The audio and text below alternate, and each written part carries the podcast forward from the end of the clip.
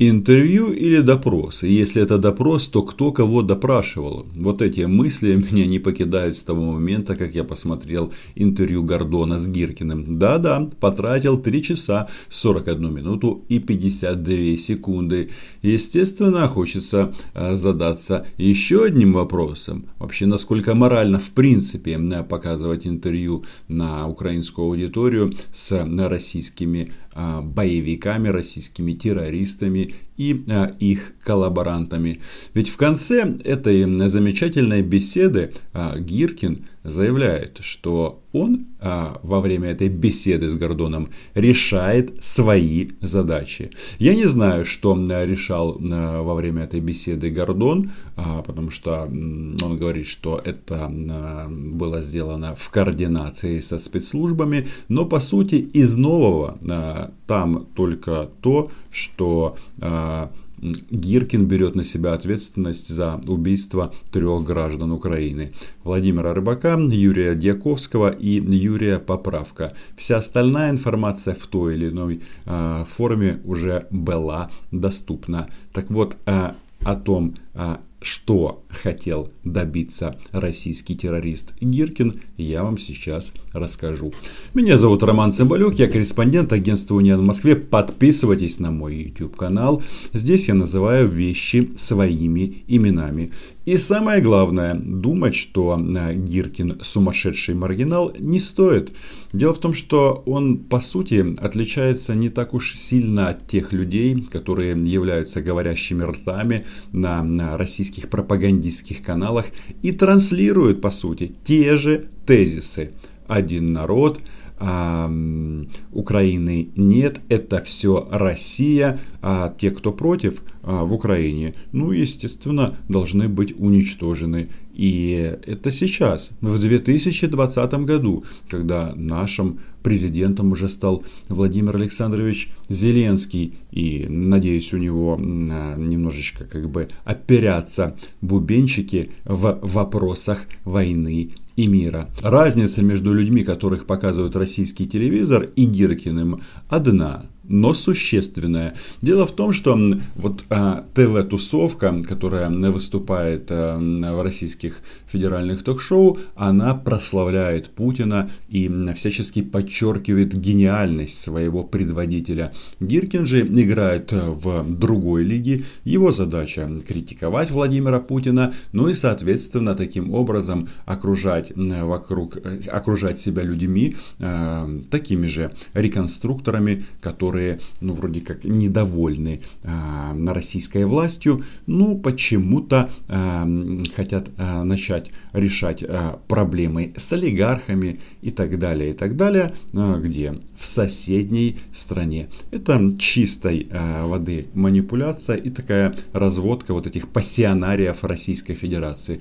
Ведь, а, по сути, что произошло? А, Гиркин и а, ему подобные отправились на Донбасс, и многие не вернулись. Те, которые до этого ходили на различные акции, например, в Москве а, под лозунгами «Россия без Путина», были обнулены. Что в этой беседе бросается в глаза? Первое, что Гиркин, не скрывая, говорит о деструктивной роли РПЦ в Украине, о том, что это псевдоцерковная организация, а, используется российскими спецслужбами как крыша для того, чтобы действовать на территории Украины. Они там а, привозят дары волхвов и какие-то другие церковные атрибуты для того, чтобы спокойно ходить по улицам наших городов и заниматься тем, чем они занимаются. Или убивать, или готовиться к этому. Кстати, Гиркин не впервые об этом говорит. Это в контексте того, что а, насколько это интервью с точки зрения информативности, с точки зрения допроса, оно а, полно.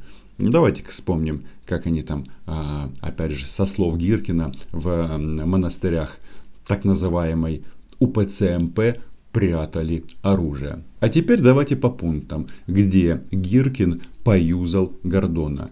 Первое. Вот этот вот тезис на российской пропаганды, что в Украине и в России олигархи, что с этим нужно бороться, нужно сбросить это ермо этих э, капиталистов, которые сосут кровь с простого, рядового э, и э, очень хорошего, честного народа украинского и российского. Да, мы же часто об этом слышим. И я, э, когда присутствовал на пресс-конференциях Гиркина в Москве, тусовка вот эта, они как раз об этом говорят. Однажды один товарищ из этого посмотрел на меня, узнал и сказал, мы сначала повесим ваших олигархов, а потом своих.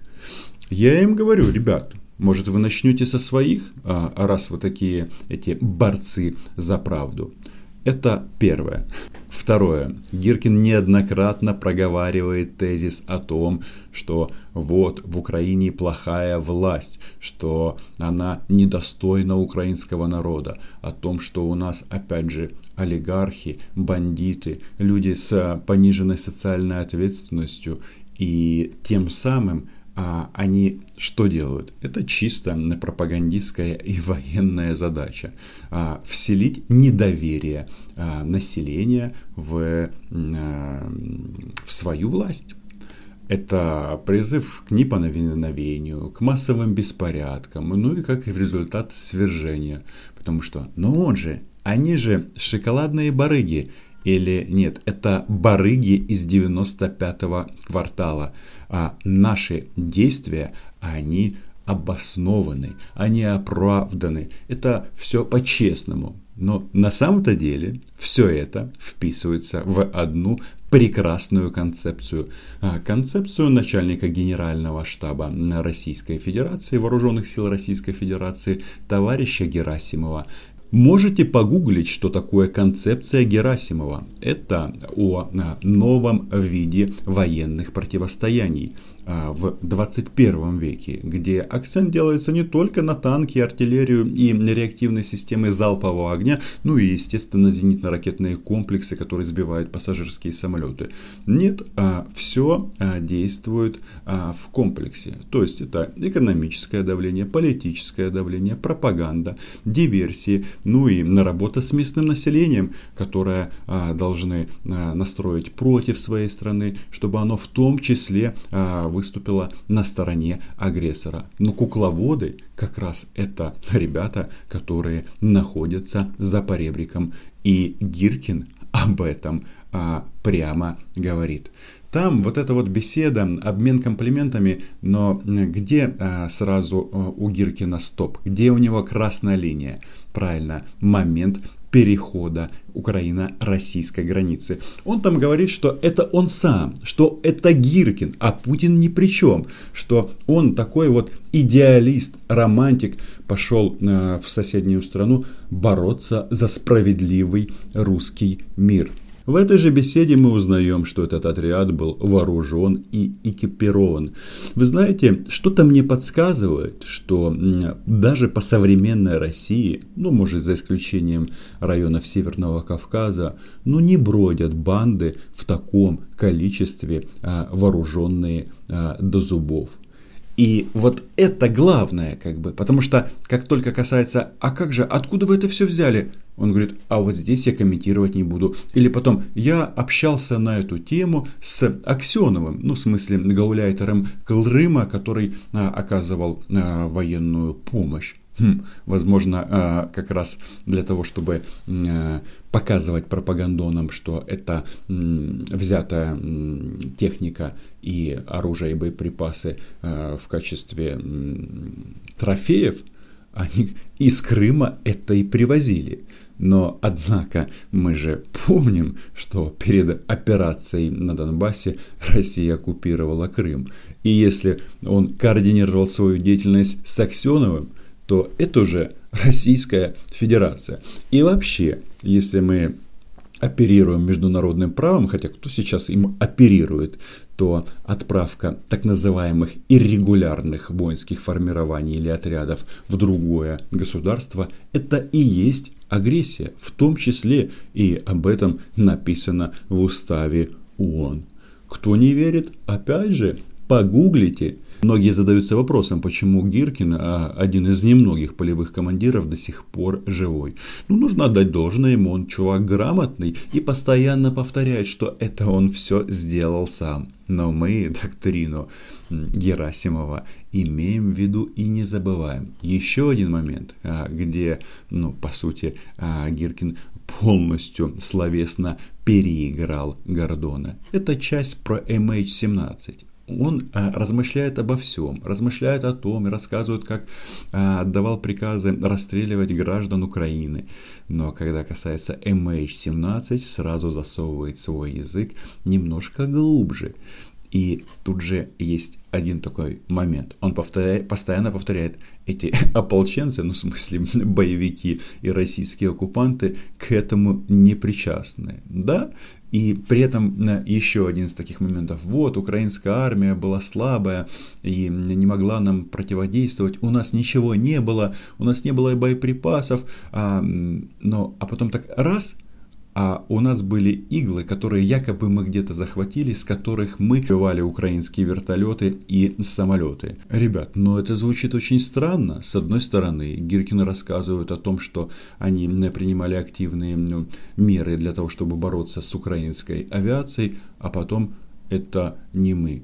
И знаете, вот эти вот все размышления о том, что как бы здесь у нас ничего нет, а здесь у нас высокотехнологическое оружие, которое ну, как бы обычно террористам не дают, потому что они сбивают в том числе пассажирские самолеты. Как-то это не клеится, но это в разных частях этого телемарафона. И еще раз, если совсем кратко. Первое, это война справедливая, потому что она против олигархов. Второе, я сделал все сам. Гиркин подчеркивает, что Путин здесь ни при чем, и значит российское государство. Обеспечение этой группировки а, оружием – это уже мелочи. Еще один момент. Он там повторяет вот этот вот тезис о том, что это гражданская война.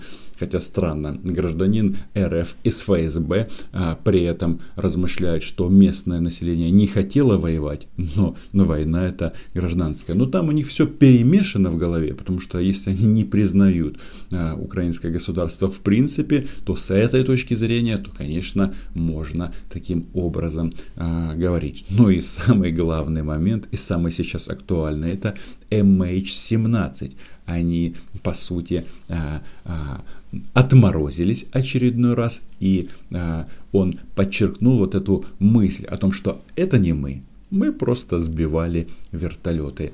Но я должен и похвалить Дмитрия Ильича Гордона. Там есть и хорошие вопросы. Например, мой любимый, когда Гордон спросил, что будет написано на вашей могильной плите. Но как же отвратительно эти товарищи выглядят, да? Мы один народ, а тех, кто против, мы просто будем убивать. Э, вопрос о том, сколько э, вы застрелили граждан Украины или дали соответствующие приказы, а Гиркин отвечает, я не считал. Вот такой он один народ. И при этом этот товарищ хочет жить а, в Киеве. Естественно, русскоязычном. На этом все. Читайте агентство Униан и подписывайтесь на мой YouTube канал. Вы знаете, чем дальше, тем это будет важнее, потому что вот такие вот интервью, они же будут вступать в резонанс с тем, что, например, транслирует а, группа каналов Медведчука. А мне кажется, мы должны сделать все, чтобы не дать, чтобы нас просто развели и перепрограммировали о том, что мы сами виноваты в том, что Россия напала на Україну. Чао! Все буде гаразд!